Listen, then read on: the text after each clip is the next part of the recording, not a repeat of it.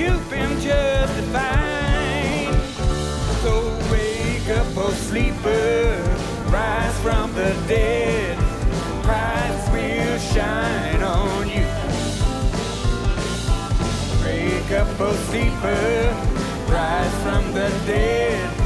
Christ will shine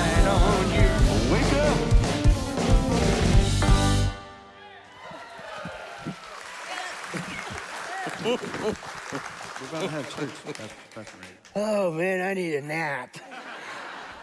Y'all can sit down. Anybody out there kind of been sleeping through life a little bit? There's a scripture in Matthew chapter 13.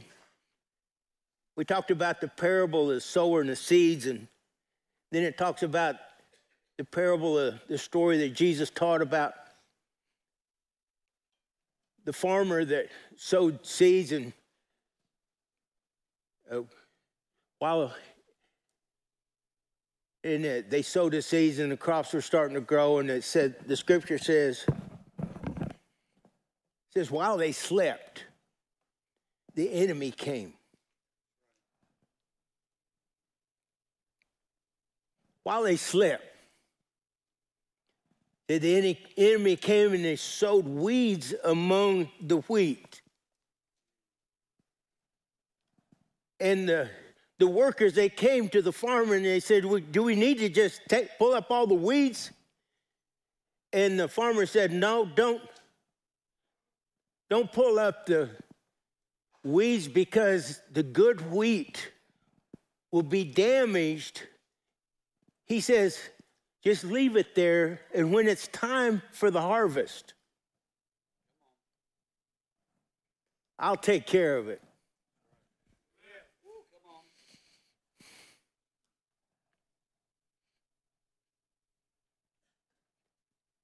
When it's time for the harvest, I'll handle this. All the things and the worries and the cares of this world that we get so involved in. I'm going to tell you what, we serve a God that's bigger than our problems. But in America, America has fallen asleep. It's easy to talk about America, but I want to remind everybody here that we're Americans. And in America, the church, in some ways,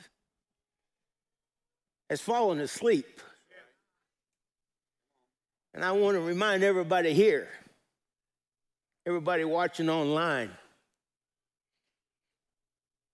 we're the church. I want to read to you out of Matthew chapter 13 this morning. I think it's time for the church to wake up. I think it's time for America to wake up. And I don't think America can wake up unless the church wakes up. I believe that the church is the only hope for America. I believe that God is the only hope for America. But while we're worshiping, it's easy to put up a cot. It's easy to pull up a cot and just take a nap. Don't get me wrong, I'm a fan of naps. I like, I like a good nap.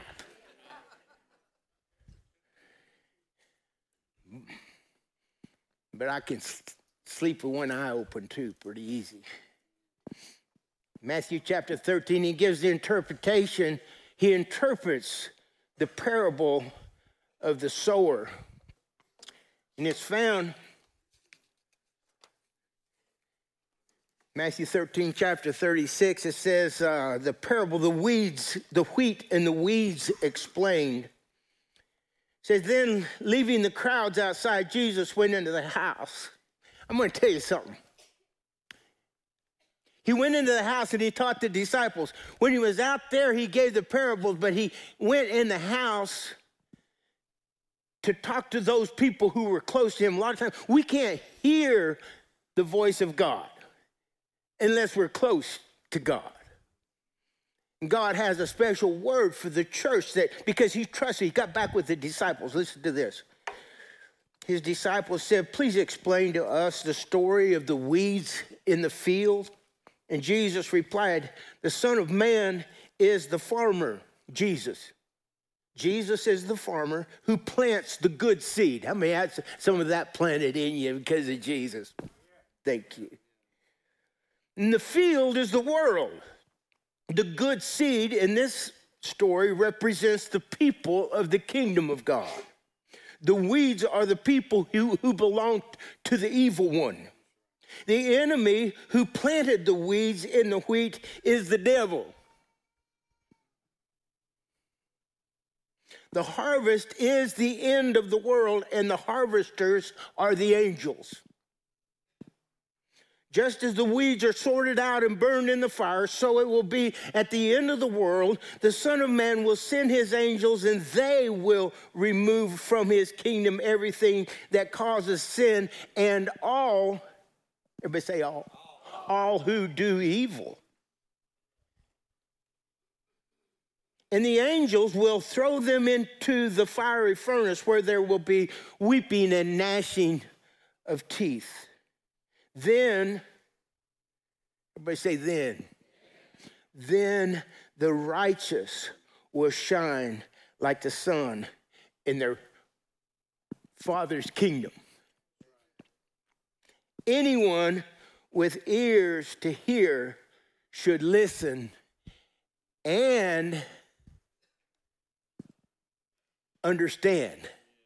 It's not enough just to hear it. But we've got to, we've just got to, we got to understand what Jesus is saying to the church. It's time we woke up There's a lot of different kinds of sleep. I remember when I was growing up, my dad pastored a church and had a guy in one of his churches every Sunday morning, he'd fall asleep during the sermon. Just go to sleep. Anybody ever fall asleep during church? You some of y'all don't want to admit it, but I know you do. I got the bird eye view up here. my, someone asked my dad, said, uh, doesn't that kind of offend you that he's always sleeping during your sermon? And dad said, No. He said, I know that guy's wife, and that's the only sleep he gets all week. true story, true story.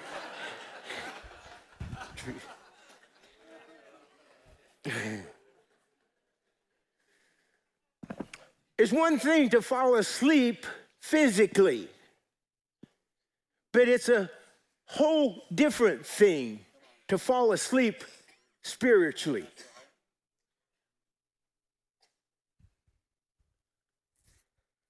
Bible has a lot to say about sleep, probably because everybody does it. There's a good sleep and a bad sleep. Falling asleep at the wheel, it's a bad thing. We used to rodeo all the time and travel. My brother and I traveled together, and we always take turns driving, and he would always take the first shift because he was better at staying awake during those hours, and I was better at staying awake like from two or three o'clock on. And so he'd always take over. Well, about 1.30 or so in the morning. We was out driving, and, and uh, I'm in the camper sleeping, and he comes back to the camper and opens the door and says, Randy, you got to you gotta drive. I, I can't drive no more. He said, that's fine, I'll get up. So I got up and started driving, and man, I was tired too.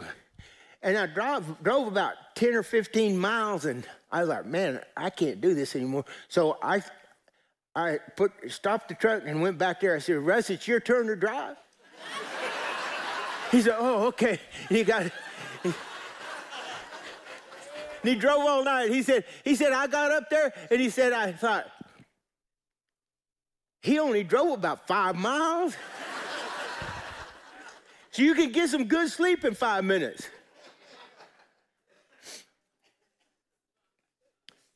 Jesus, he talked to the church. You remember in Revelation chapter 3, the church of Sardis, he talks to the church. Thank you, thankful for that. He talked to the church of Sardis. He knew, he says he knew their deeds, that they had a name, that they were alive. And people thought, man, that's a great church. It's alive. Uh, worth the drive. Uh, but he warned them to wake up and strengthen the things that remained and were about to die. And he said, he hadn't found their deeds completed in the sight of God. In other words, they were real good at starting a lot of things, but they couldn't figure out how to finish. Then he says this he says, So remember, everybody say, remember. So remember what you have received and heard, and keep it and repent. Therefore, if, everybody say, if, if you do not wake up, I will come like a thief and you will not know what hour I come to you. Spiritually speaking, there are times when we should sleep. We see several illustrations in the Bible, of Bible characters sleeping. I think it's pretty cool. When I think of sleep, I think about Adam, and I'm going to go through some of these characters. And the, the scripture verse is going to be on the screen, and you can write down that scripture verse or type it in your phone and go back and, and, and read about it later. We don't, time doesn't uh, permit us to go into a lot of detail here. But I think about Adam in uh, Genesis chapter 2, verse 18. It says that God called, caused a sleep to come on to Adam. Now, Adam didn't go to sleep because he was tired. He went to sleep because Adam needed surgery. So he goes to sleep, and in this surgery, we all know the story, God created a gift to Adam, which was Eve. We can apply this to our spiritual lives as well. There's some things in our lives that God wants to put to sleep. One of the things that I think it'd be good for all of us if God would do surgery on us and he would take out all of the worrying. Anybody needs surgery? Get the worrying and the stress of life out of us. Worry needs to die. Philippians chapter 3, verse 13. Listen, it says, forgetting the past and looking forward to what lies ahead. I press on to reach the end of the race and receive the heavenly prize for which God, through Christ Jesus, is calling us. We spend way too much time looking behind us and the offenses of the past. And while we're looking back, we can't look forward. The scripture says, Remember Lot's wife. We have to look forward because the offenses in our world, because there's a lot of them, and if you're looking to be offended, you will be successful every time you look because there's all of these things out in the world that will offend you. But if you're looking forward and you're pressing on past the confusion of this world and looking to Jesus as the author and the finisher of your faith, you will put these fearful things behind you. I'm not saying I've got it all figured out, but what I'm saying is it needs to go to the cross and it needs to be killed inside of us us because worry can actually defeat us physically and spiritually. Needs to die. What else we need surgery for? Anybody needs surgery for grudges that you've held on to? we need to bury them so deep that they can never surface again. Holding grudges or ill ill feelings or causing divisions against someone it's like a cancer and it eats us up. It doesn't do near the damage to those other people as it does to us. It's like a self sabotaging illness. It's like when you, I'm not going to get into eating too much or doing things that messes up your body, but we're like, man, how come this happened? Well, sometimes we just self sabotage.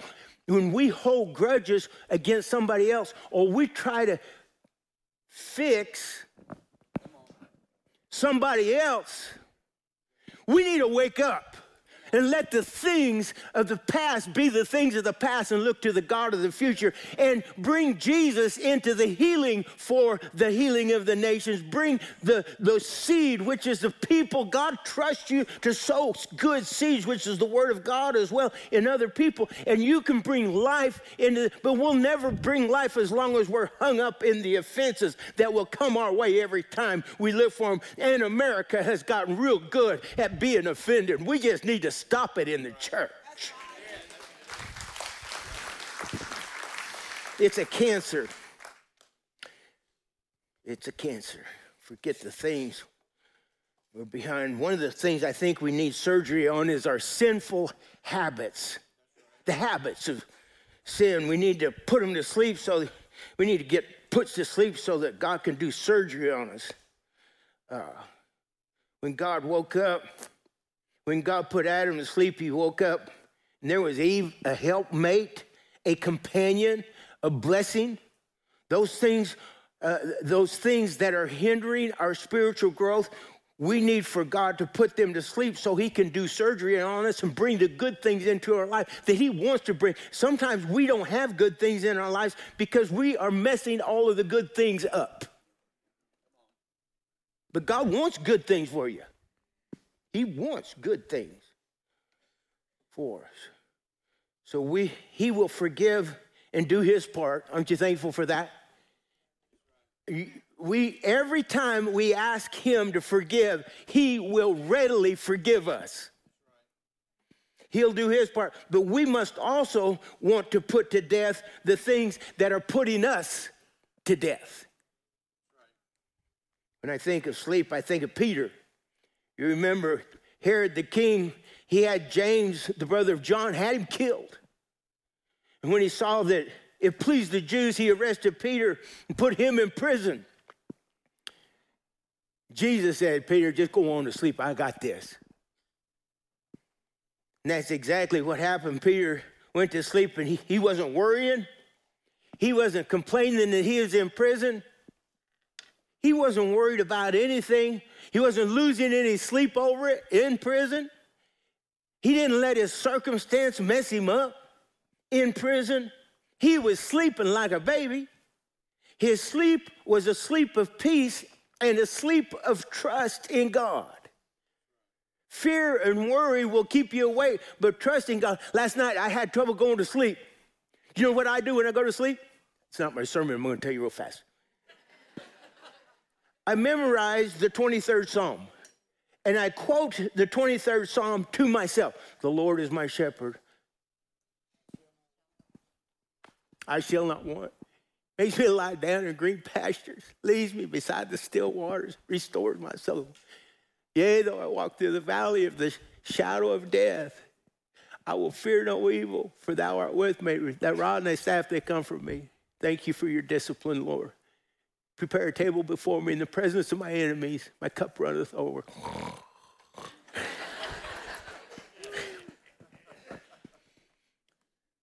Jesus said, Peter, go to sleep. Peter knew he had nothing to lose. After all, he understood what 2 Corinthians 5 6 really meant when it said to be absent from the body is to be present with the Lord. Please don't have any fear of death in your life. Don't allow fear Somebody said the other day, I asked them how they was doing, and they said, well, it's a, day above ground, and any day above ground is better, is better than the alternative. And I tell them that's not what I heard. I heard to be absent from the body is to be present with the Lord. We have to change our paradigm thinking into who Jesus says we are. Peter knew he had didn't, didn't have anything to lose. I think about Jesus when he was in the boat, Matthew chapter 8, 23 and 27. It says, uh, the only time in Scripture we that we that I can see where Jesus fell asleep. Says it's time to sleep. And did you notice that Jesus picked a time to fall asleep when they were in the middle of the storm? The reason was because he wasn't worried. And the disciples, it's kind of like us. Oh, don't you care if we perish? I'm going down. Have you ever known someone like this who can sleep no matter what's going on around them? Have you ever been around somebody? Is anybody? I mean, y'all, y'all know what I'm talking. I mean, they just sleep through anything. Yeah, uh, several years back when we were living in Waller, we had a tornado, and this, this it was about two in the morning, and the tornado. All of a sudden, we're asleep, and the hail and everything came down on the house, and it just started banging through on the windows. And we jump up out of the bed. Me and Darla jump up out of the bed, and Darla runs over to the window, and hail's hitting the window. And she puts her hands on the window and she says, In the name of Jesus, don't you break. we had a lot of windows break in that tornado, but that window did not break through the whole thing. Isn't it funny what comes out of you in the middle of a storm? Because the real you is going to come out. She said, in the name of Jesus, we go, we, we get up and and the, the, the windows are broken in a lot of the rooms and, and water through the, the it come down the halls. And she she went running into the living room. This is the best i remember. It's probably different but and, and i'm just standing there. I don't even know what to do. I'm kind of in a daze. And she comes running back down and she slips and falls and she just slides down the hall and, and, I lovingly say this, like, uh, have you ever seen those seals at SeaWorld just, this, she, she's just sliding up into me. And so she goes and she gets Shiloh. Shiloh sitting up, this is when Shiloh and Caleb were a lot smaller, but Shiloh was sitting up in bed crying because it was raining on her through the, and, uh, and I go into Caleb's room. He's got this big uh, quilt and it's over the top of his head, and he's just sleeping like a baby. I mean, through the storm and everything's going on, he just I yanked that that that bedspread, that, that quilt off of him, and I grabbed him and I said, "Get in the bathroom." And he's like, "Ooh!"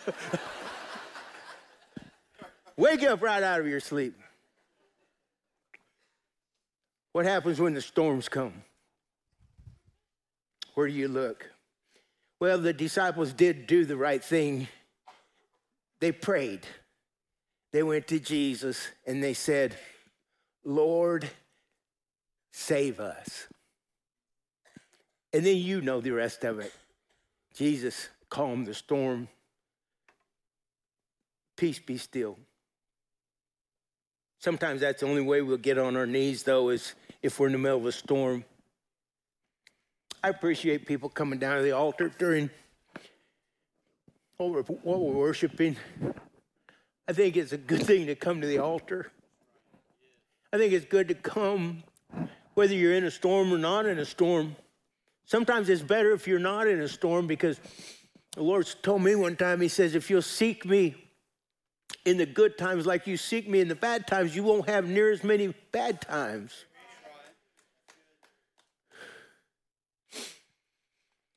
Come to the altar. Whew. Think about old Stephen when he got stoned. Uh, Stephen just got through preaching a real hard sermon to the Sanhedrin, to the church people about unbelief in Israel, and they didn't like it, so they stoned him. Don't get any ideas. Did you know what he did whenever they started stoning him? He says, I see Jesus standing at the right hand of the Father. Every time in the Bible we see Jesus sitting, at, but Jesus stood up to welcome Stephen into heaven because it was important for Stephen to know that Jesus honored him because Stephen honored Jesus. And he also knew to be absent from the body is to be present with the Lord. I'm telling you what, the worst thing can happen in our lives is actually the best thing can happen. Because the worst thing is you die, but you, the best thing is that you get to go to heaven and be with Jesus. So, how bad can that be? Samson, y'all remember Samson? Samson was lulled to sleep by Delilah. Uh, Satan loves to do that to us, doesn't he? He, he gets us to sleep and then he starts with the scissors. All Samson's strength was in his hair. And Delilah went to cutting off his hair because he, he left the house. He went where he wasn't supposed to be. Took away his strength. And when the world takes away our strength, the world takes away our usefulness with that. And when we fall asleep, spiritually speaking, uh, our, our usefulness sleeps as well. So Samson gets to sleep. They start with the scissors. Satan knew Samson's weakness, right? Satan knew what Samson's weaknesses was. Women. I'm gonna slow down for you men. Satan knows your weaknesses too. He knows what will draw you, and he knows what will draw me away from the Lord. Maybe it's the love of money. Maybe it's the lust of the flesh. Maybe it's pornography. And it's not just a man thing anymore, it's a woman thing. And, our children are being exposed more than ever. moms and dads, we got to wake up. Kids, you got to wake up. There's things in this world that is trying to rip your sons and daughters away from the presence of God. And it's time for the church to wake up. Might be the love of money. I could go on and on. But you, you know what yours is, right? I mean, you already know. I don't have to get up and tell you what your problem is. I don't have to tell you where your weaknesses are. Only thing I can say is wake up. How about old Jonah? Jonah slept in to total insensitive insensitivity to the will of God the call of God on his life. And Jonah didn't care about people anymore. He didn't care about people like God cared about people. Jonah said, Let them all go to hell. I don't care. Then he went down the bottom of the boat and went to sleep. I don't know how many of us do that. We're satisfied with our own salvation. We're going to heaven. I got my salvation. I don't care about nobody else. I'm going to heaven. I'm good. I'm good. If others don't go there, well, that's their tough luck. Shame on them. We Become, we become like Jonah. we don't care about people because people are still God's greatest treasure. And if we don't care about God's greatest treasure, we've fallen asleep. We don't care about the people that we work with anymore. We don't care about our, our family, our kids, our, our grandkids. We don't care about our parents, teaching them to worship. Sometimes you kids need to teach your, your parents how to worship. Take it, take it on yourselves. When I think of sleep, I think about a guy named Eutychus. Anybody remember him? He was the guy that, that uh, while was it Peter was sleeping? Uh, Peter was preaching. I think it was Peter. I think it was, man, I should look. I think it's Peter. He was preaching. Anyway, Eutychus was sitting in a third story window, and it, and it, the, it says that the lights were kind of, and it, let me tell you something. If you're sitting in a third story window and you're getting a little bit sleepy, don't stay in the window. He fell out of the window and killed himself. Then they had to go down and raise him up from the dead. Because the preacher preached too long.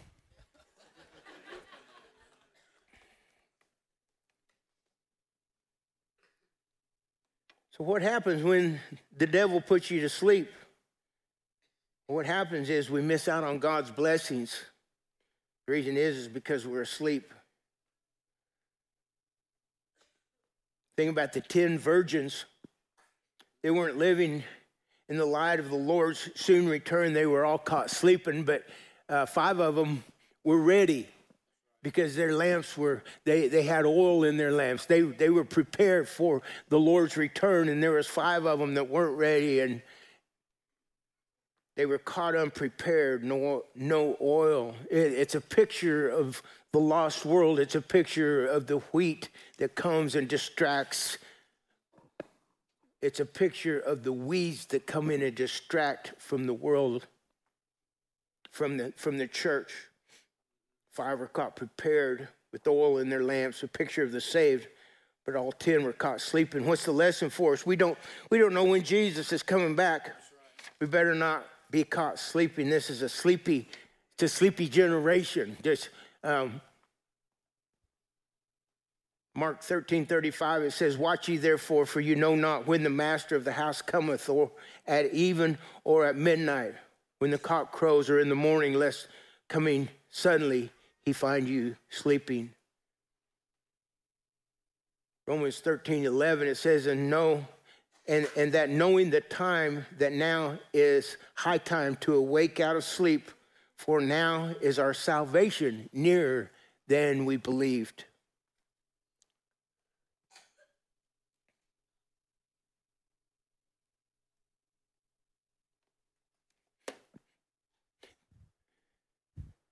We, uh, when we were singing the, uh, and worshiping earlier, we were singing, uh, you, you remember we were singing, I sing a hallelujah? And there was, was uh, something in that song, it says, it says, up from the ashes, what does it say? What will arise? Hope. It says, out of the ashes. Ashes are something that has no value because it's been burned. You remember in the Old Testament, right, when they would sacrifice the animals on the altar, and when they sacrificed the animals on the altar, it was the sin offerings for the people. Because without the shedding of blood, in other words, when we sin, there is a debt that has to be paid. Somebody has to pay the debt. And the sacrifices in the Old Testament was the animals that were sacrificed. In the New Testament, Jesus came as the supreme sacrifice but in the Old Testament, what they would do, they would sacrifice these animals. And what did God say to do with the ashes? Does anybody remember what God said to do with the ashes? Because every time you had a sacrifices, there was ashes left on the altar. Here's what he said. He said, Take the ashes outside of the camp and bury them. He didn't want any signs. Come on, somebody. He didn't want any sign of the sin in, in their lives left in the camp. He said, Get it outside the wall and bury it and don't look back. Out of the ashes, hope. Hope comes from the forgiveness of sins, but the ashes have to leave. What do we do? Why has the church fallen asleep? My mom had a, God gave my mom a vision one time because she was reading this, this scripture in the Old Testament about, about take the ashes outside of the outside of the camp. And she says, what we do, what the church does, says we go outside of the camp and we look for the place where the priest buried the ashes and then we'll dig up, dig through, and we'll, we'll get those ashes because we think that that sin was so fun and it was so right for us and it was just like it was so uh, uh, addicting and it was so it would draw us to it that we would go out and get those ashes and we just put those ashes back on us thinking that man. Now there's some of y'all here I'm going to tell you something. If anybody tells you this sin isn't fun for a minute, they're probably lying to you.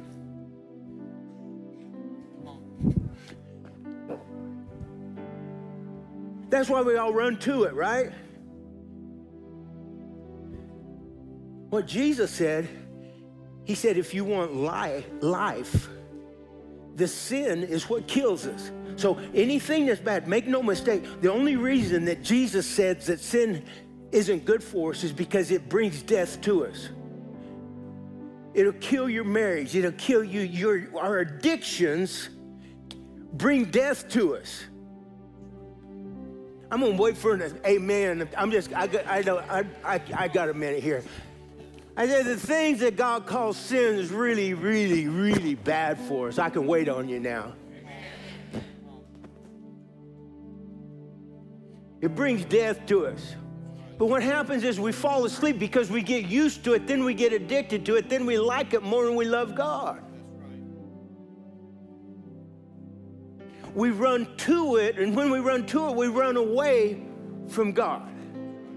But God says, run to me and I'll help you through your addiction. I'll help you through the process. I'll help you through your anger. I'll help you through your offense. I'll help you through this. And you'll be a, help me be a healer for the nations instead of a detriment and offensive causing offense. You will bring life to the world. Are, are we bringing life to the world or are we bringing an offense to the world? I'm going to tell you something.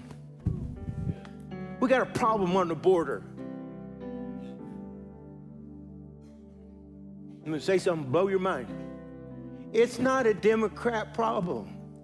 It's not a Republican problem. It's a Democrat and a Republican problem because it's gone on for decades through Democrats and Republicans. They don't have the answer for what's going on at the border because, believe it or not, God loves the Mexicans and the Chinese people and everybody else that's coming through the border just as much as He loves you the problem because listen, if I was in Mexico, I'd be trying to get in here too because America is the greatest nation in the world. Why would they not want to come to America? That's not their problem. It's our problem because we have not taken care of business. We kick the can down the road and we just sleep through the process of being faithful to the Constitution that God placed in us.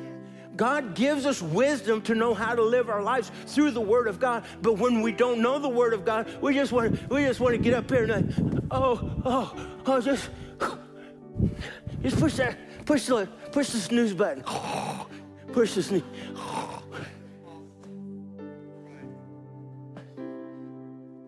I'm just looking for somebody to wake up.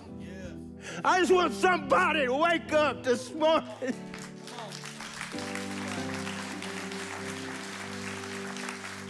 We got to stop pointing fingers at people and start getting our hearts right.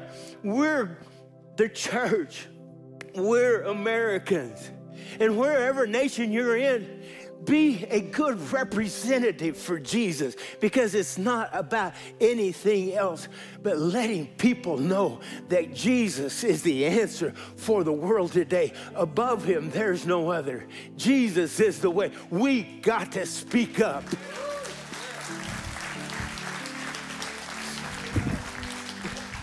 Thank you, Lord, for your love. Thank you for your many blessings. Thank you for helping us, Lord.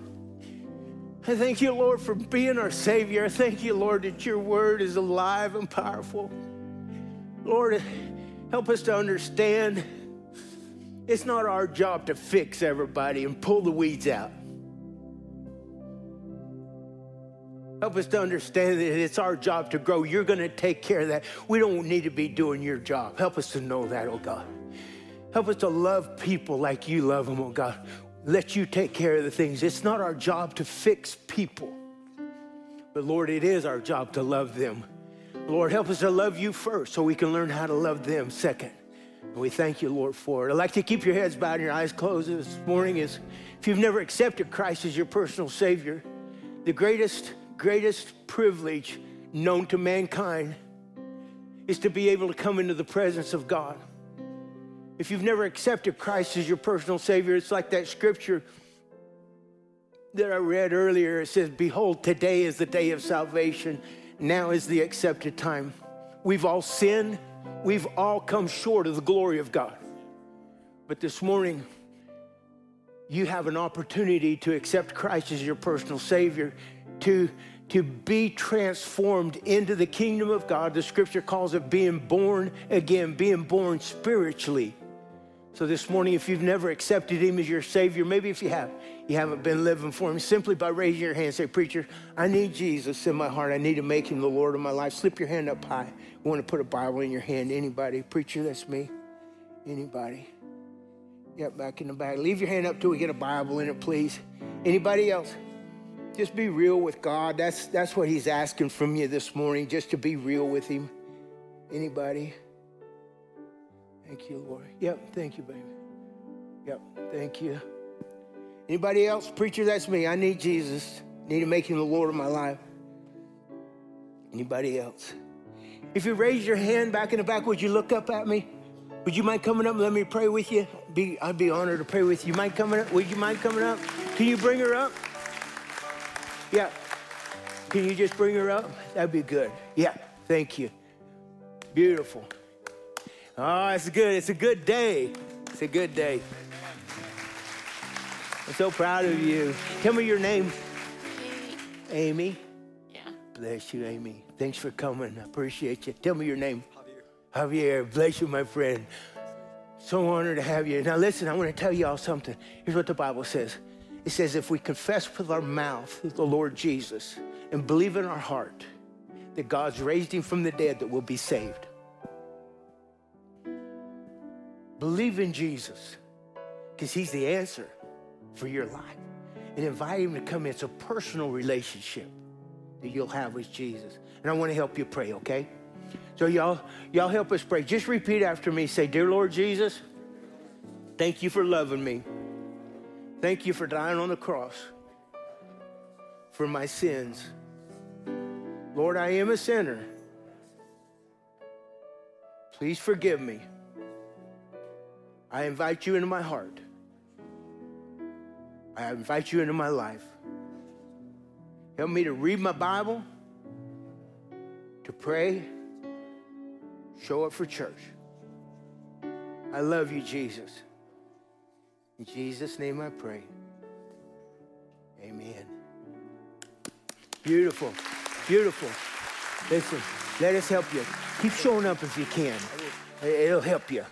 Keep showing up. I'm so proud of you. Oh, I love you. Bless you, buddy. Thank you. Yeah, go visit with these guys for just a second. Yeah, y'all are, are getting saved, buddies. Go visit with these guys for just a second. Thank you. Y'all stand up, please.